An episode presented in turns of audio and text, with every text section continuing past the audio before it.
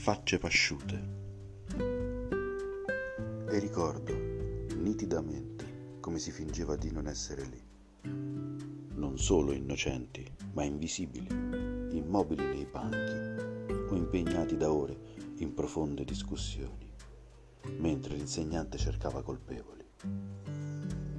Oggi ritorna questa immagine di colpevole innocenza, diabolica santità, su facce pasciute, bocche enormi, occhi piccoli. Nel nostro paese non abbiamo colpevoli, nessuno è mai stato. È colpa degli altri, grida uno. Hanno fatto la spia, accusa l'altro. È una congiura, lamentano tutti.